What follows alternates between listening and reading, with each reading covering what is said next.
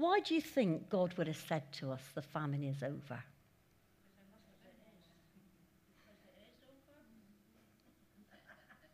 I'm going to talk a bit about it in a minute. I just wanted to know your thoughts. So start thinking. But before we get into that, I'll give you a testimony as of today. Amazing, this is. Well, I think it is. So last week, I came under an attack. Um, sometimes we say we're under an attack.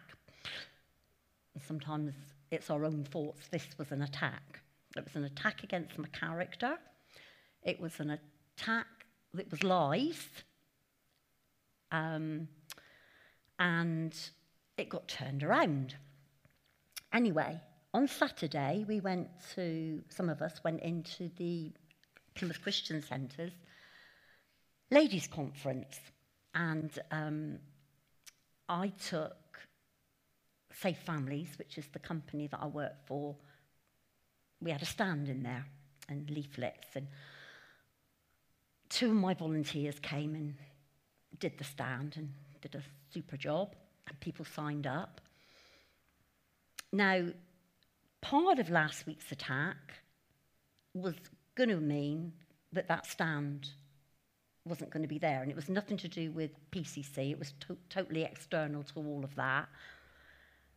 So it nearly never got there. And at one point, I thought, oh, I just won't take it. you know, when you've got everything coming against you, but no. So, it went, stand went up, all the leaflets, everything. God broke through with me anyway. So a lady signed up. And this lady is so eager to be a volunteer. She's already done part of the training. She's filled in, there's lots of bits to do to get to be a volunteer, to go in and befriend families. So I rang her yesterday. I said, Oh, I see that you've signed up and you've da da got everything done. Um, shall we meet up? Yeah, can we meet tomorrow? Can we meet tomorrow? Yeah, all right, then I went. I thought I've never had anybody as eager as this before. I'll meet you tomorrow. Well, her name sort of triggered, I thought, I think I've heard this name before. Anyway, met her, and um, she looked at me, and I looked at her, and I thought, yeah, she is familiar, but I don't think I really know who she is.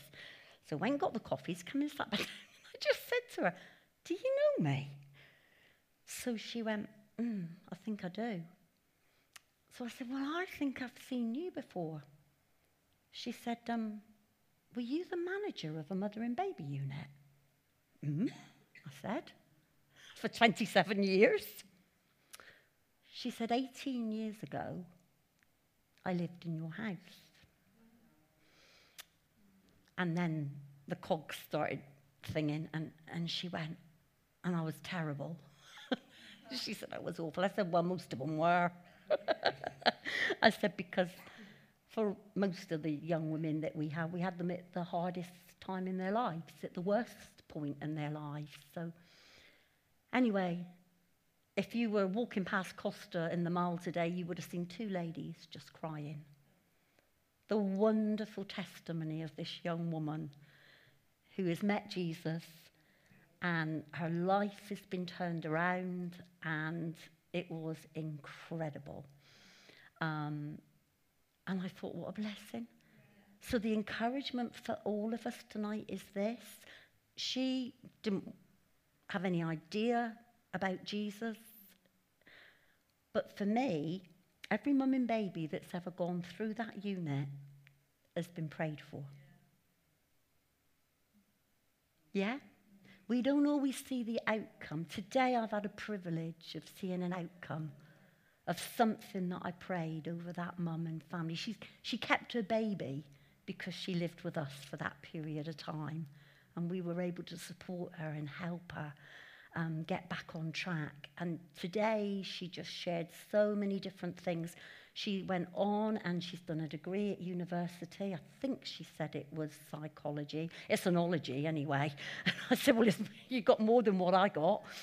But she's gone on, she's just made something beautiful of her life. Yet when she lived with me, you'd have never thought there was a hope and a future for this young girl who was in such a, a state. So, what a beautiful testimony. But can you see that sometimes when the enemy wants you not to do so, we could have, t- I, I didn't tell her what had gone on, and I'm not going to go into any of that with any of you either, but um, how I very nearly didn't put that stand up on Saturday.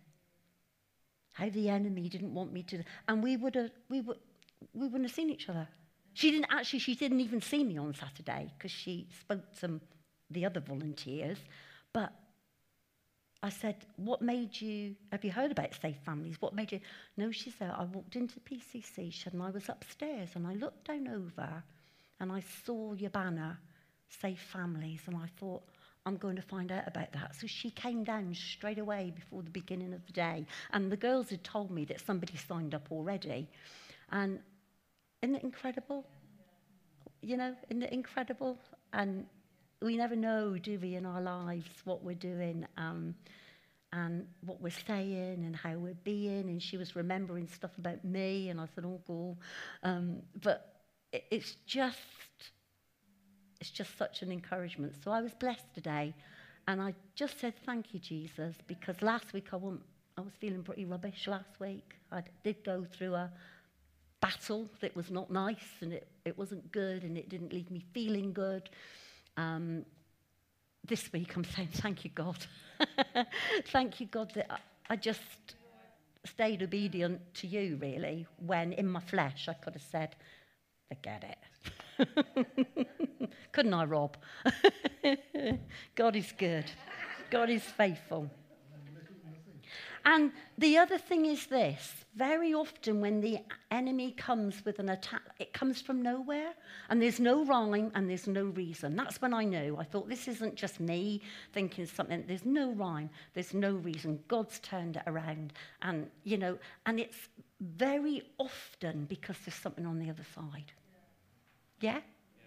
Yeah? So be encouraged tonight. Look, the famine is over, but do not be lulled into a false sense of security. Yeah? It's a significant word.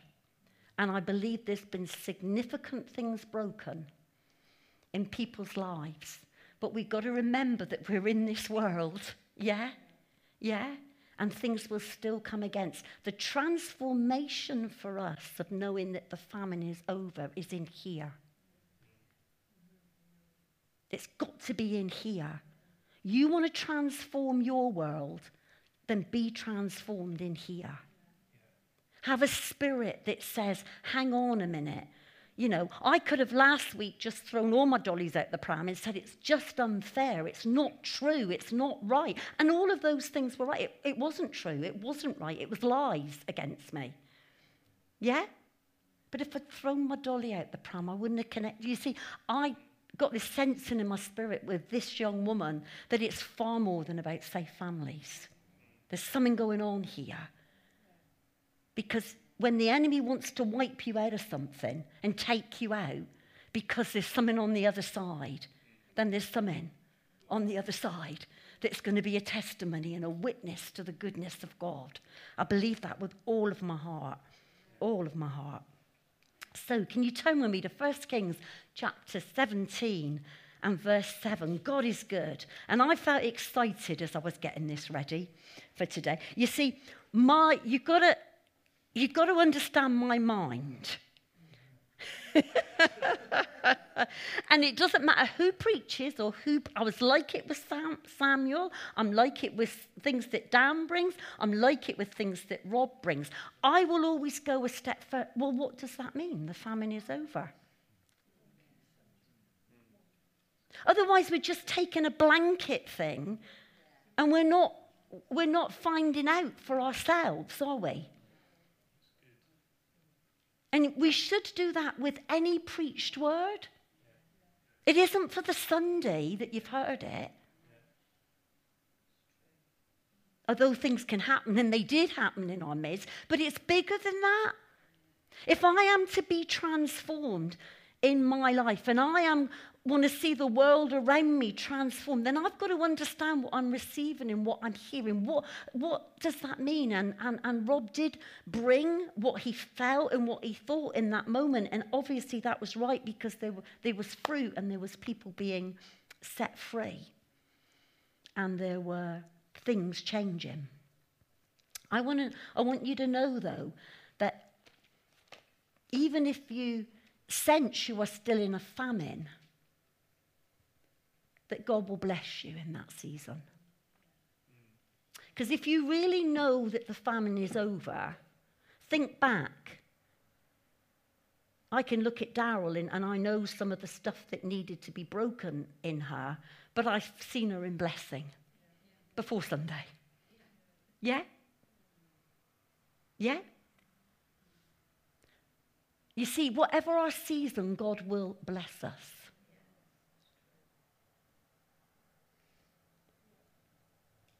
And the famine can be over in spite of the drought. You see, in 1 Kings chapter 17, there was a drought in the land. I want to tell you the famine may be over in your life, but there's a drought.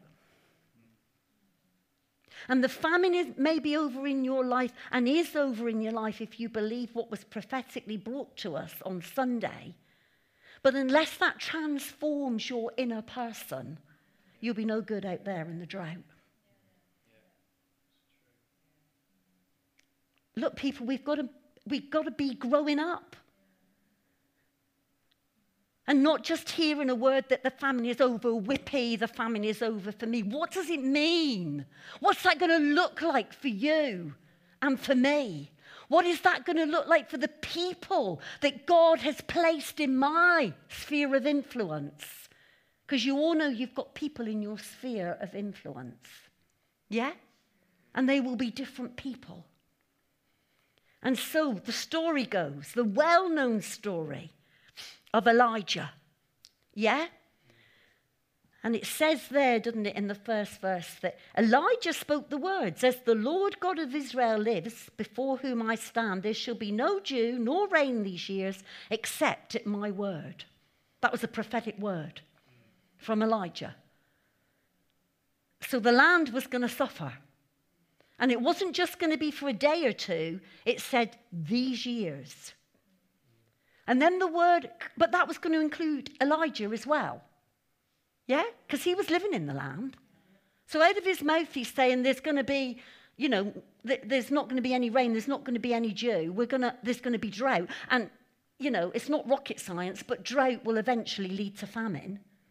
Because if there's no rain and there's no water and the land isn't being fed, then there's not going to be any food, is there?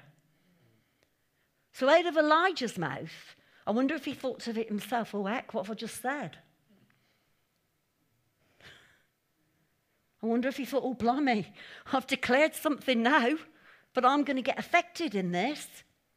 But then the word of the Lord came to Elijah and told him to get away. Just take yourself away from here and go to the brook Cherith, which flows into the Jordan. That was his first step. So it was okay at that moment. The brook was still running, the brook was still flowing. Yeah? So, so get to the brook Cherith and it will be that you shall drink from that brook. And I've commanded the ravens to feed you. So there was already a shortage of food. But the ravens, the unclean beasts, were going to come and feed Elijah, and he wasn't going to get any stomach problems or any food poisoning. I mean, amazing. That was a miracle in itself, wasn't it? So he went and he did according to what God said to him. And he stayed by the brook Cherith, which flowed into the Jordan. And the ravens brought him bread and meat in the morning and bread and meat in the evening, and he drank from the brook. And it happened after a while that the brook dried up. Now I'm in trouble, he must have thought. Now the brook's dried up. And there's been no rain in the land. What's he going to do? Then the word of the Lord came to him, saying, Now I want you to arise and go to Zarephath which belongs to Sidon, and dwell there. See, I've commanded a widow there to provide for you. You see, God, have you noticed, God will only take us one step at a time. Yeah? He didn't know. Elijah didn't know. So his first step was to go to the, book, the brook, um, Cherith. And when the brook dried up, then God. Sometimes we're asking God for a word too soon, too quick, because we want to get out of what we're in most times. But God will only take us one step at a time. And sometimes the directions don't come all in one foul swoop. They never have with me. The most frustrating thing in the world, that is to me, because I want the whole story. But you see, if God gave me the whole story, I wouldn't have learnt the discipline, and you wouldn't have learnt the discipline of obedience. So it's one step at a time. So he went to Zarephath. And I've commanded a, a, widow there to provide for you. So he arose and went to Zarephath. And when he came to the gate of the city, indeed there was a widow, and she was gathering sticks. Well, come on. He must have thought to himself, well, how's she going to feed me? She's picking up sticks off the ground, and God, you've told me to go there, and this widow's going to feed me. I mean, you know, sometimes we read these things, don't we? But in the, you know, literally, wonder what he felt when he got to that. Oh, that's on the wall. Thanks, Lee. I wonder what you was all looking up there for. I thought they must be angels. They're looking up at the angels. I thought, I didn't know the words was on the wall. Please bring, anyway, came to the gate. There was the widow. Please bring me a little water in a cup that I might drink. I mean, I, mean, I don't know that I'd have, I, I could have done what Elijah was doing. If I had walked into that situation and saw this dear little old lady picking up sticks, I don't think I would have. I, I'd have thought, oh, dear of her. Dear of her. He says, go get me a drink of water. I mean, I'd have thought, oh, I'd have been saying, oh, come on, sit down, my lovely, and I'll go and get you a drink of water. Think about it. You know, he had this picture, and he says, go and get me a drink of water. I'm sure he said it much nicer than that. He said, please go and get me a drink of water. And as she was going to get, he called out to her to get the water. He called out to her, and bring me a morsel of bread while you're at it. This dear little old lady, this widow, was picking up sticks. She didn't, you know, you, you must have seen she didn't have much. Oh, yeah, I'm Elijah. Da, da, da, Can you go get me a drink of water? And off she went. Didn't argue with him. She went off. Oh, and while you're at it, can you, can you bring me a bit of bread? I mean, what would you turn around and say, Iris? Get it yourself, you'd have said. I would have. yeah. So anyway, she did, she did retort eventually. So she said, As the Lord your God lives, I do not have bread. And I've only got a handful of flour in a bin. And I've got a little oil in a jar. Do you know when he takes a little?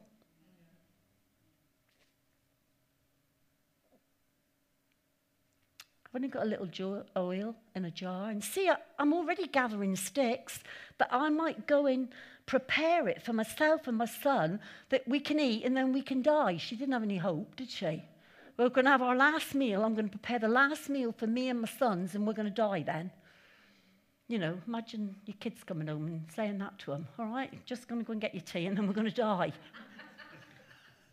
Don't worry you know, as if you needed your tea if you were going to go and die. But hey, oh, that's what she was going to do. And in the middle of it all, Elijah, who could see she had nothing, he must have been thinking to himself, God, why have you sent me to this woman? I mean, he probably in his head thought, God's going to give me a, because that's how we think, isn't it? God's going to send me to this place and he's going to lay out a table for me and I'm going to have a feast. Well, he had no feast, did he? So he must have been, you know, do you think he might have been doubting, did God have this right? He sent me to a little old woman with a few sticks who hadn't got anything in her store cupboard. And what she has got, she's going to feed her sons with, and then she's going to die. Because she's told me. So Elijah said to her, Don't fear. Go and do as you have said, but make me a small cake. it's quite funny, really, isn't it? It just tickled me when I was reading it on Monday. You know, so just, you know, go and make me a cake first. That's the sort of thing Rob would say to me. well, I'm not feeling best, Rob, or I'm, I'm not feeling, like, oh, just, can you just do that? Can you just make me a cake first? and then bring it to me. And after, make for thee and for thy. So, you know, look after me first. Yeah? And then you can go and see to your sons and you can make the meal and go and die. But God had another plan, didn't he? Don't fear. Go and do as you have said, but make me a small cake from it first and bring it to me. And afterward, then make something for yourself and for your son. For thus says the Lord God of Israel the bin of flour shall not be used up, nor shall the jar of oil run dry until the day the Lord sends rain on the earth. So she went away, and she did according to the word of Elijah. And she and he and her household ate for many days. The bin of flour was not used up, nor did the jar of oil run dry, according to the word of the Lord, which he spoke by Elijah. As I said just now, I'm sure Elijah, as he walked to Zarephath and saw this little widow, and then God at some point said to him, There she is, must have thought, Oh God, I can't. I can't imagine what you're going to do in this situation now with this widow. You see, he was, Elijah was thirsty. Elijah was hungry. Elijah had a need. And that is the place that the miracle begins. I have a need. Yeah? I have a need. You see, if there is not a need to challenge us, there will not be a word to stir us. Write that down. I wrote it down, it's not my words. There's not a need to challenge us. Don't come into a false sense of security that the famine is over, and I believe that is significant because of certain situations. But we will continue the days of our lives to have to understand this that unless we have a need, then we are not usually stirred by the Word of God. Is that just me? Yeah? Yeah? It's the need in us, whether the need is to do with us or to do with family or to do with those around us or to do with the ministry that we've been called to, whatever it is, unless that need, because you see, it is need that actually propels us to cry out to God. Do you cry out to God when everything in your world is rosy? Honestly? The crying out to God that we read about in the Psalms? Dave, David cried out to God. You'll never know what you've got till you've been challenged beyond what you see.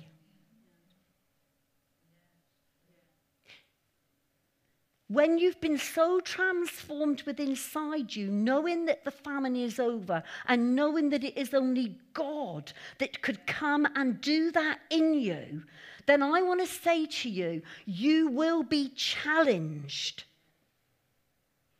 Yeah? Beyond what you can see. Shall I tell you why?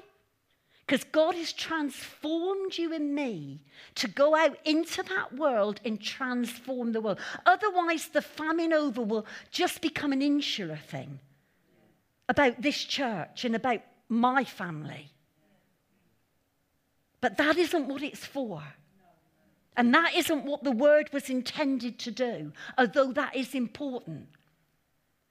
Because we are encouraged by our leaders. We are encouraged that we might have the ability to go again. But do not take it that you will not face a battle or that the enemy will not come against. But if the word of God that has been delivered in this place has transformed you in here, yeah, then you will transform out there. Because that's how it works. That's how it happens.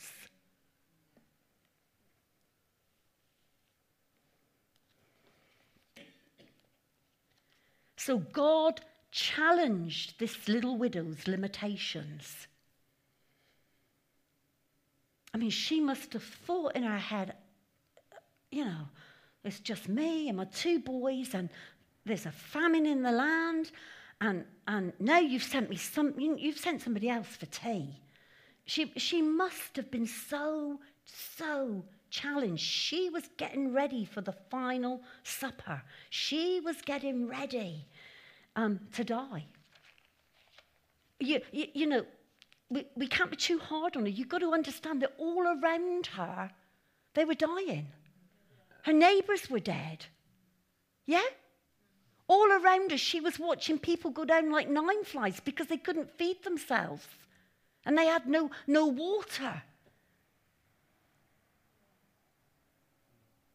So we can't be too hard on this widow, but but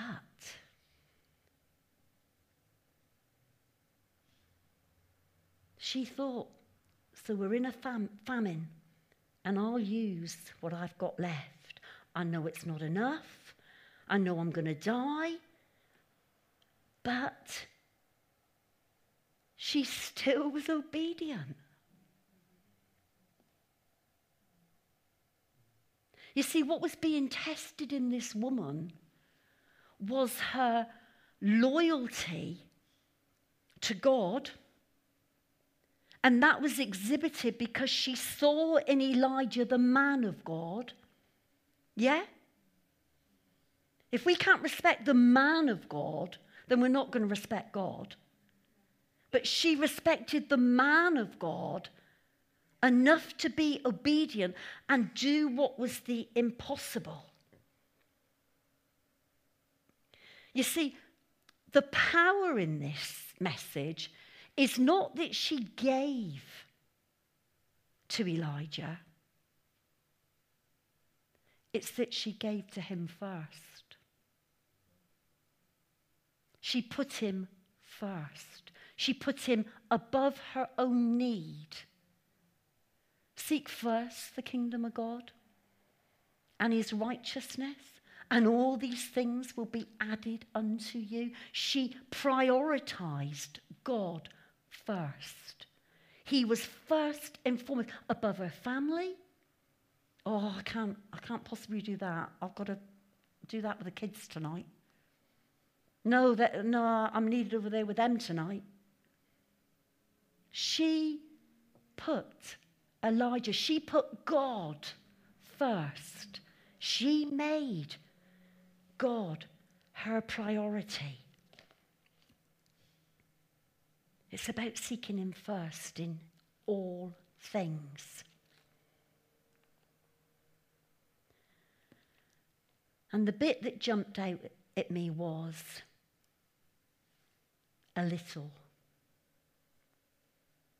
How many times have I said to God, I've only got a little? And it takes me a while to catch up, to understand that God says that's just where I want you. Because then that little given to God, putting God first, making him the priority, becomes so much, so much more. And she discovered this because she didn't run out, did she? God was blessing. You see, miracles are designed to stretch us.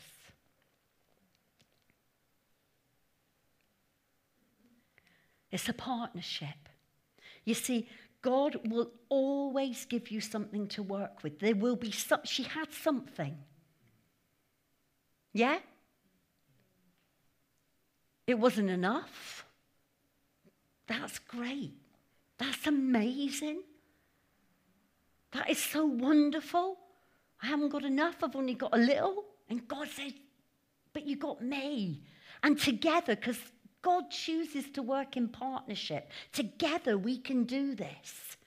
Yeah? Together we can do it. I've only got a little bit. I want to tell you tonight that every single miracle that I read of in the Word, that I've known in my own life, has started with little. It started with little. Whatever that little's been. Maybe little faith. Maybe not much in the store cupboard. We've lived in days like that. But we've never seen God forsake us. We've always seen Him provide when we've had a little. And it's always, always been our mandate, both of us, without, in fact, it's probably one area we've never even argued ever about.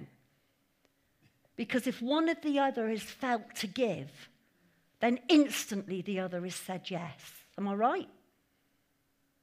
If I have felt a burden to give, Rob has said yes. If Rob has felt it, yes, without question, because I've understood what God does with a little.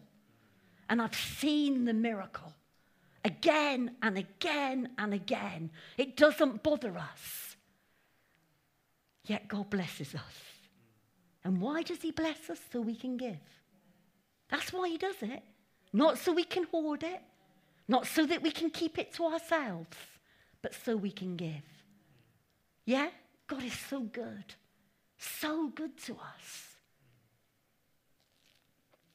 I want to tell you tonight that God does the most when you've only got a little bit. Bring your little bit to God. I'm feeling rubbish. I'm really struggling in this season. It's really hard for me. Bring your little bit. I don't feel that I've got much. Bring the what you've got because you've got something. Yeah? Bring your little. And I want to tell you, God will do much with it. He will use whatever little. And I want to tell you, he won't, he won't even, he won't even just do much. He opens up the windows of heaven. Have you seen the windows of heaven open in a situation, in an experience, in a time of need? Then he opens up the windows of heaven with that little bit. You see, the principle of this story was about priorities. The principle of your life in my life is about our priorities. Yeah? Where are our priorities lying? Do you know sometimes the challenge will even be, and we've had this many times because of being in the ministry. There are sometimes when we have had to do things that God has called us to do over something that we could have been doing with our children. Have they suffered? Absolutely not. I get so cross when I hear, and it's old school more, oh, yeah, well, you know, it's a shame, pastors' kids. I want to tell you it's rubbish. It is a lie from the pit of hell. I got three kids that are pastors' kids. And they are blessed. They are blessed. It's a victim mentality that says that they should suffer more than the other children in the church. Rubbish. Rubbish. And I want to tell you there are times when we have had to do things. Not had to, chosen to do things because God has asked things of us. And as the children got older, we were able to say, Look, I want to tell you, our kids are blessed. Our kids know they are loved. It's not in question, it's not in doubt. If you stood them here today, they would tell you we, that we love them and their partners as if they were our own. We've got to boot out some of the lies of what the enemy tries to bring in. That victim mentality has got to be gone from us. And we've got to understand that with a little, we can do much. Yeah? We've got to understand that our God is not going to withhold blessing when we follow Him, when we trust Him. We limit God so often So often. But we've got to come to know that our little is awesome in the hand of God. First things first. first things, I loved her obedience. I'm sure I'd have stood there arguing. I'm sure if I was the widow, I'd have said, You've got to be. And I'm sure if I was Elijah, I'd be saying, Oh, come here, sit down, my lovely. I wouldn't have been, I'd be no good in either role. I'm positive of it. I wouldn't have, I'd have been rubbish. That's the truth. Because if you think about it, some of us have got a mentality that says, you know, and don't tell me you wouldn't do that, that would look at the widow and say, oh, come on, it's a shame for her, isn't it? Come on. Come on, sit down, my darling.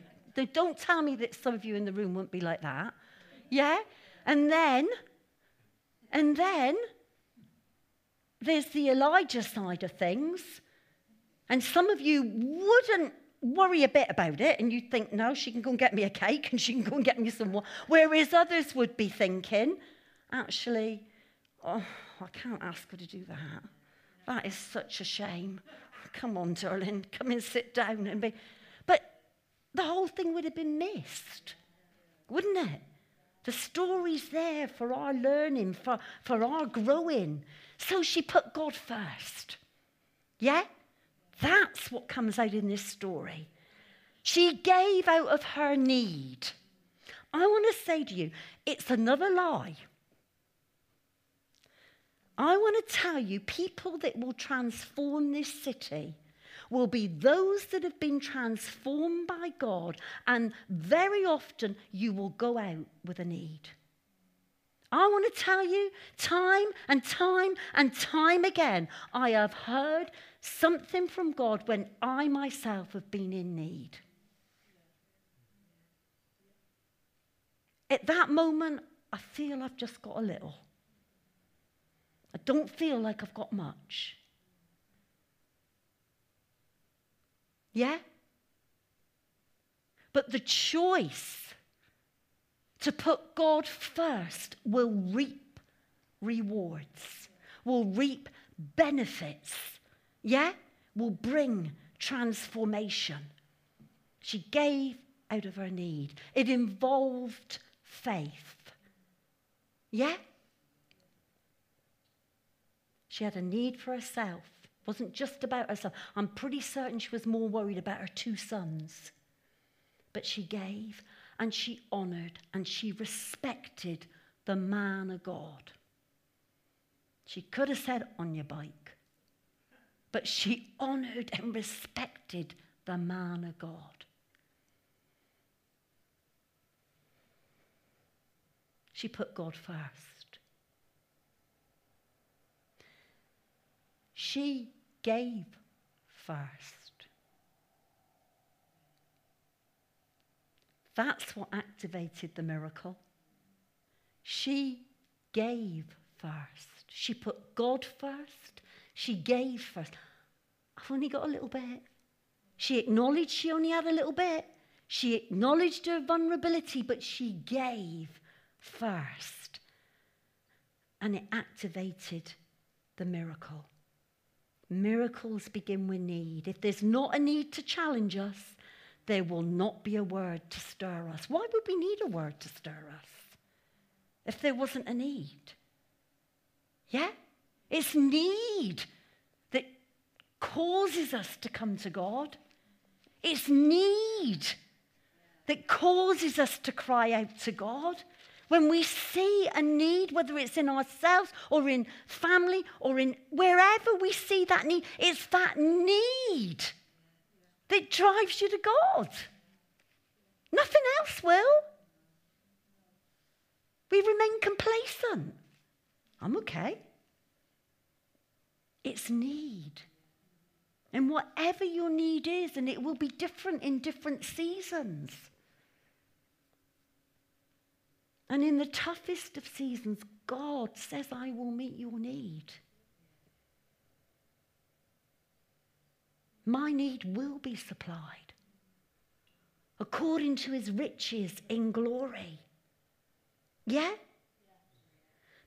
But you see, it's the internal release that allows the provision to flow. Your famine is over so that you might internally be released from that that has kept you bound in your famine, in your circumstance, in your situation.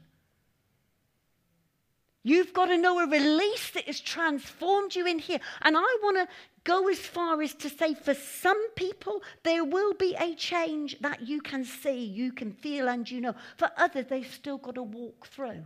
There was one particular lady that spoke to you. And, and for that lady, she's still going to have to walk through some stuff. But the release was an internal one. And it gave her courage to go again. Yeah? Yeah? So the reason that I'm feeling to bring this word tonight is from a pastoral heart. Because in every congregation, there will be those that are shouting, Whoopee, the famine's over, while others are still walking through some things that are not over for them. And I don't want to see a congregation bound, I want to see a congregation released. Yeah? Whatever that looks like for you and for me. Because some things have just not gone away for some people. Does that mean they won't go away? I trust in Jesus' name that there will be a release.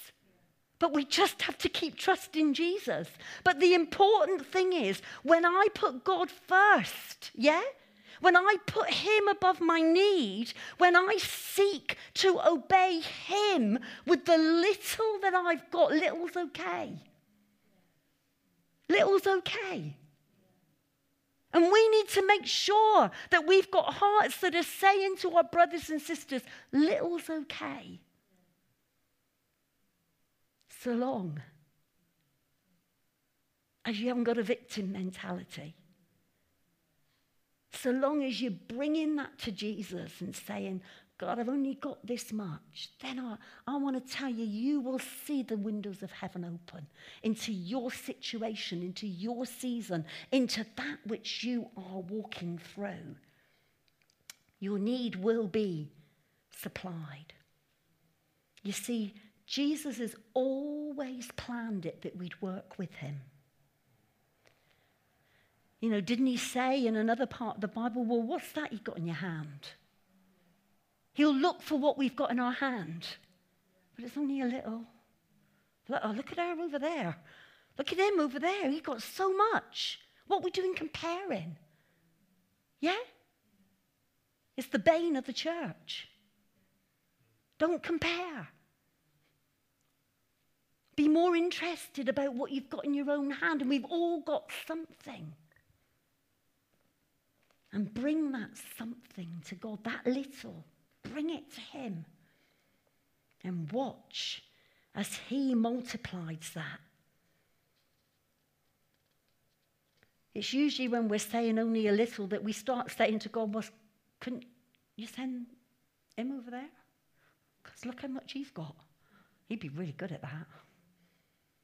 God, you know, just, I think you must have turned your head a bit because over there, no, God is saying, I'm talking to you. I want to see if you'll prioritize me. I want to see if you will put me first. I want to see if you have got the materials to believe me that what you've got in your hand, little as it is, can be miraculous in me. Will you offer it to Him tonight? Whatever that is, whatever that looks like. But I'm too tired. I'm not well. I'm too busy. I'm too this, I'm too that, I'm too the other. Bring it to me, he says. Offer it to me. But I'm broken. I'm not what I once was. I know. Bring your brokenness to me. Yeah? Bring your successes to me. Bring your failures to me. Bring your I can'ts to me. But for goodness sake, stop suggesting someone else when God is saying, No, I've called you. I, I want you. I want you to go and get me a glass of water and make a cake. And she was still thinking on her way to get that glass of water and that cake that she was going to die. I mean, it was a given. Death was all around her. Everybody around her was, was either dead or dying. I want to tell you tonight your famine might be over, but there's a world around you that are dead and dying.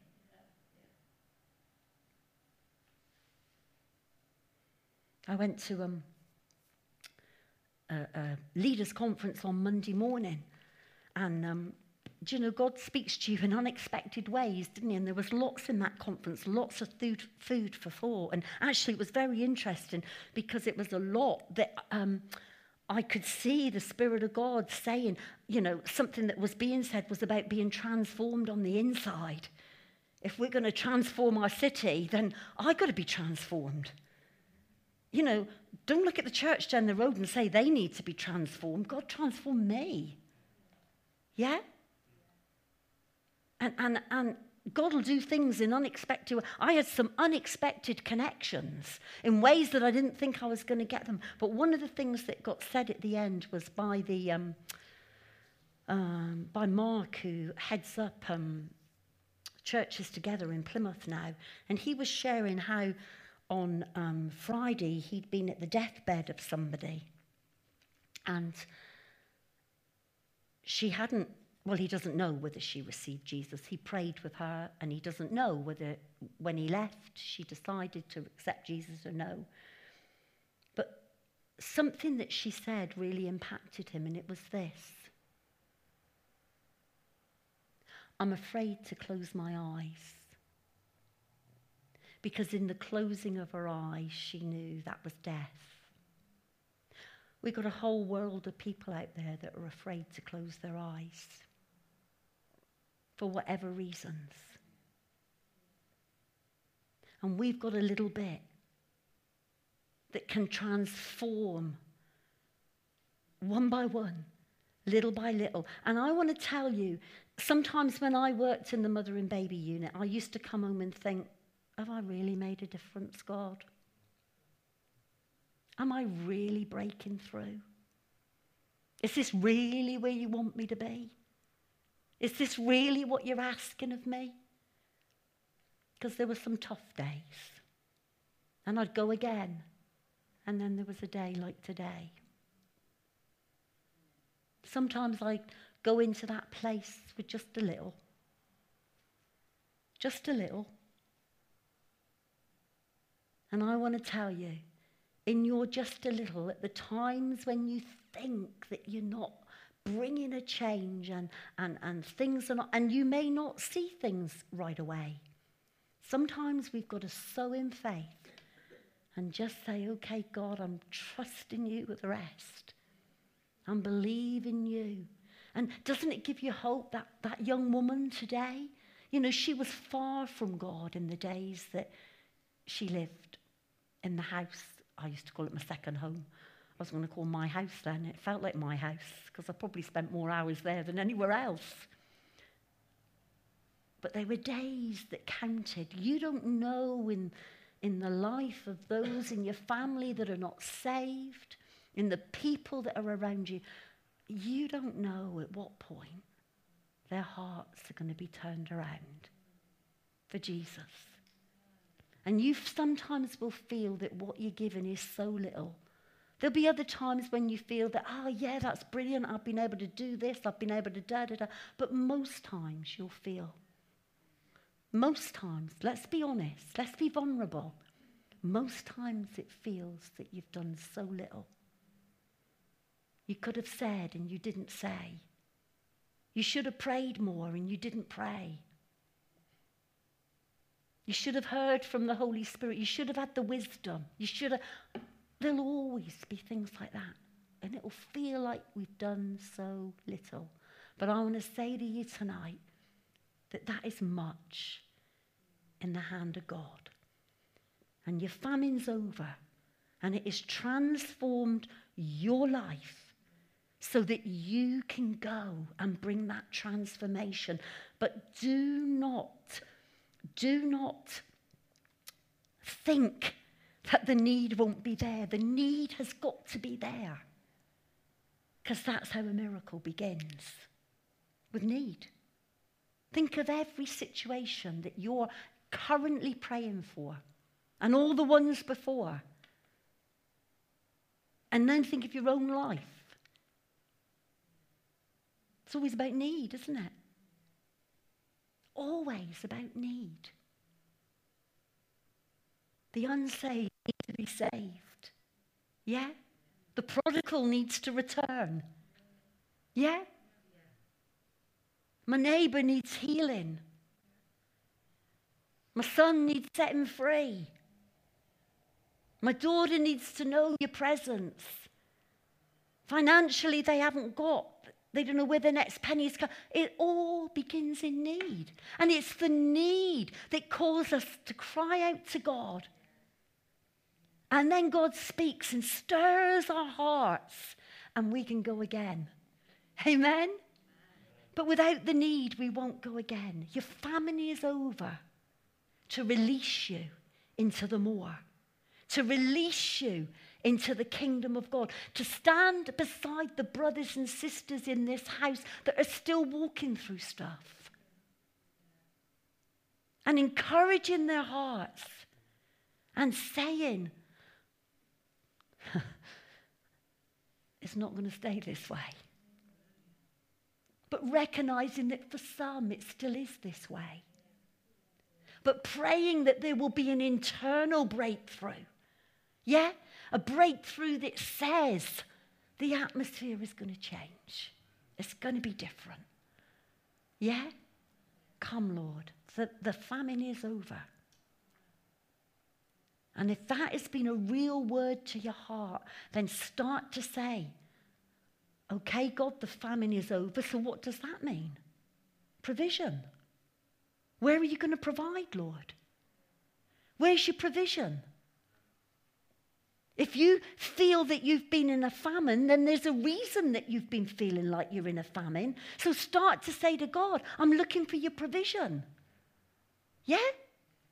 It wasn't coming through. I didn't feel. I felt, you see, oh, I could say so much more. I'm not going to. I could say so much more. I just feel in my spirit that there is so much more for this church. And I'm excited to see it. Yeah? I'm excited to see what God wants to do. And bless God for everyone that responded to the word. But I want to I want to see more. More responses, more changes, more things happening. Because I want to tell you, the famine and the drought, it's still there. It's out there. But we are people that have been transformed. Yeah? By the living God. Does it mean that we're going to go out and we're going to declare and we're not going to have any need in our life? Absolutely not. Need will still be there, some way or another. There'll always be something that tries to take us off track.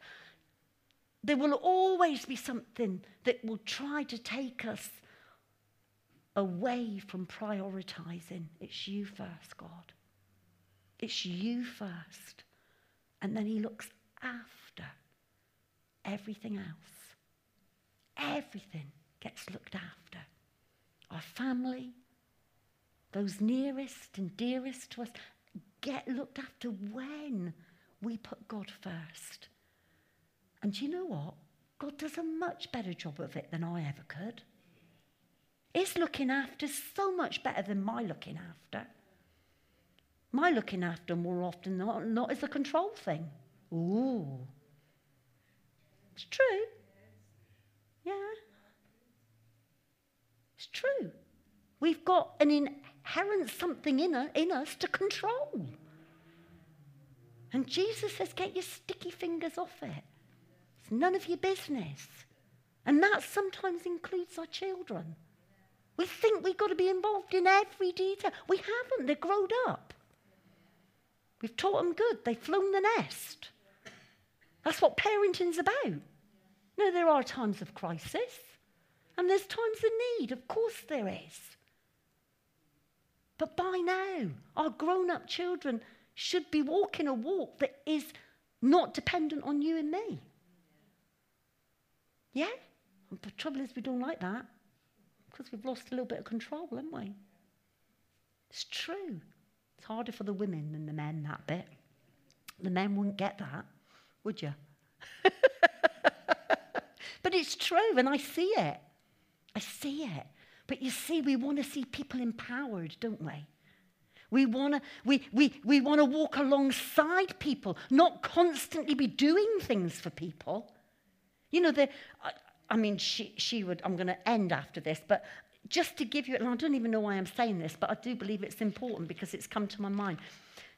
Most of you know that Marion, who comes to the church, lived next door to us for years and years. She, she got saved. Praise God, she got saved. Um, amazing, living next door to us. But she got saved. And um, I'm not kidding you not. I mean, we saw her every day of the flipping week, constantly in our house, constantly. But those were early days for her. She was being nurtured. And I remember very clearly one day that the Spirit of God told me she had to fly the nest. And we were her nest. Some of that was about her background. Her own mum had died when she was very young. And she needed that, that family. I mean, look at the woman she is today. It's incredible. incredible today, what she does and the influence and the contacts that she has. Well, I told her one day in our kitchen that she had to fly the nest. Well, she stormed out my house. I thought she's never going to speak to me again, ever. but I knew she had to do it. I had to be cruel to be kind. You've got to do it, darling. You've got to do it. I'm, I will always be here for you. I'll never not be here for you. But now you can do those things for you. You can do that. You don't need me to come alongside. I, I, I haven't got any longer hold your hand and help you through it. You're big enough now. Well, look at the woman. She, well, you know, you may not know all of her story, but it's amazing the influence that she has in her family and in her circle where she has. But it took a tough talking to. Took, took her not talking to me for a little while. And I thought, oh, please God, let her get over it. I do miss her now. I'm making you laugh, but what I want to say to you is, is, you know, we've got such an important role to play in the lives of people, of watching them grow and watching them be released and seeing them move in the kingdom. And we all, any time of need, what we've got will always feel a little. You'll never ever come into a place of need and feel that you've got loads. Never ever. The need will look different at different times in our journeys, but it'll always be little. And God loves it when it's just a little. And you prioritize Him and obey Him. And like Elijah, he took Elijah. You see, Elijah needed a miracle, and so did the widow. If Elijah hadn't been fed and watered, he'd have died there and then, wouldn't he? Well, maybe not there and then, but in a little while. But so would the widow have died if she hadn't received. So both of them needed the miracle. The man of God needed. Do you know I want to tell you in this house, in this place, that sometimes when the man or the woman of God stands and preaches, they need you. There are sometimes when I stand before you and I need a miracle, but I know you need it too. We're in it together. Yeah? In it together. Let's stand together. I hope you've been blessed tonight by that. If there's anything that I've said that you didn't like, well, take that up with God. Don't pick on me. God is faithful. God is faithful. Don't be afraid to be vulnerable. Vulnerability is a need. But we think that we've got to go around and, and be strong all the time. I want to tell you that there are times in my life when I know I need to be vulnerable before people. Yeah? Because that can be a release, not only for me, but for them as well. Yeah? It's okay to be like that. God, Thank you for your spoken word to this church, which we believe was prophetically given by you to us. Father, help us to action that word in our lives, whatever that looks like. Help us, Lord God, to trust you, to believe you, and to put you first. Help us to walk alongside those, Lord God, that are still walking through things and stuff. Help us to be alongside them and say, I'm with you, I'm walking with you. And as you bring your little, I'm looking for God to open the windows of heaven and pour out a blessing that you won't be able to contain because it'll be so amazing. I believe God has that for everyone. Father, for those that are, that are a bit cool in their faith, that maybe aren't in the place that they once were, bring them back, Lord. Whether they're in the building or they're not coming in, Lord, wherever they are. Father, bring them to you. Help us to be an encouragement every step of the way.